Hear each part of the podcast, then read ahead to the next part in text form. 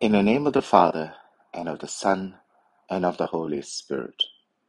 Cleanse my heart and my lips, Almighty God, that I may proclaim your gospel worthily. The Lord be with you. A reading from the Holy Gospel according to John. Jesus left Samaria for Galilee. He himself had declared that there is no respect for a prophet in his own country. But on his arrival, the Galileans received him well having seen all that he had done at Jerusalem during the festival which they too had attended. He went again to Cana in Galilee, where he had changed the water into wine.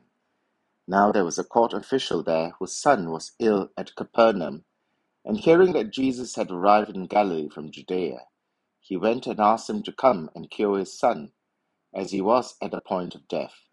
Jesus said, so you will not believe unless you see signs and portents. Sir, answered the official, come down before my child dies. Go home, said Jesus. Your son will live. The man believed what Jesus had said and started on his way. And while he was still on the journey back to his servants, met him with the news that his boy was alive. He asked them when the boy had begun to recover. The fever left him yesterday, they said, at the seventh hour. The father realized that this was exactly the time when Jesus had said, Your son will live. And he and all his household believed. This was the second sign given by Jesus on his return from Judea to Galilee.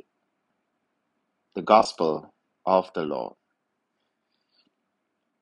The fate of this official is contrasted with that of the people of the Lord's own country, the Galileans, whom he had recently passed his judgment. There is no respect for a prophet in his own country. Surprisingly, on this visit home, our Lord is met with a more favorable crowd. In fact, the evangelist tells us that the Galileans received him well.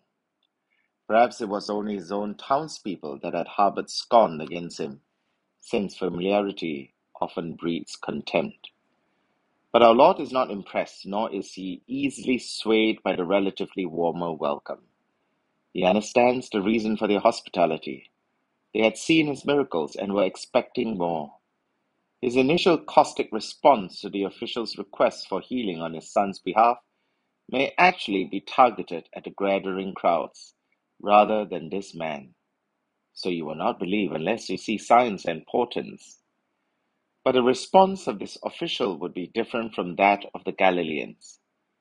We are given little information about the background of this official, but the story sounds vaguely familiar with that found in the Synoptic Gospels, where he is identified as a centurion, a Gentile military officer if this in, is indeed the same man, this Gentile shows greater faith than the Galilean Jews, because he relies on the words of the Lord and believes in it, without needing to have our Lord supported with the evidence of signs and portents.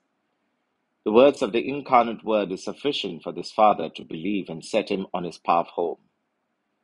Only here in St. John's Gospel do we have this record that this miracle is counted as the second sign given by Jesus. So this miracle was not just another supernatural action of our Lord, it serves to point to something else, as any sign would.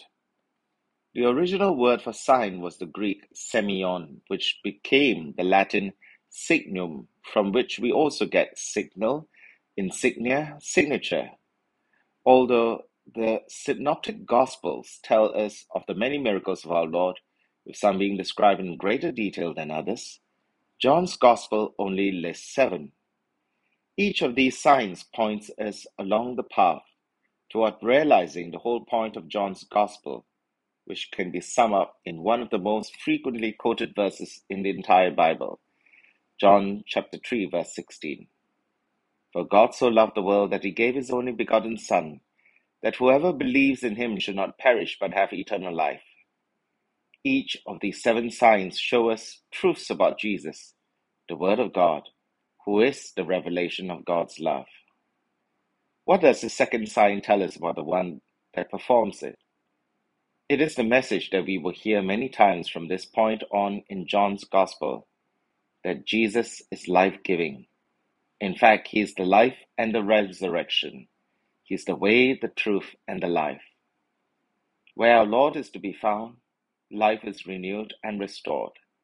If only we will have faith. He is not too distant that He cannot reach us or that we cannot reach Him. He is never too late that the outcome is a foregone conclusion and prayer will make little difference. No situation is ever too difficult nor beyond repair that He cannot restore it. We just need to place our complete trust in Him and know that whatever may be the outcome, He is always in charge and in control because He is the healing and life giving Word of God. He is the sign of the Father's love. In the name of the Father, and of the Son, and of the Holy Spirit. Amen.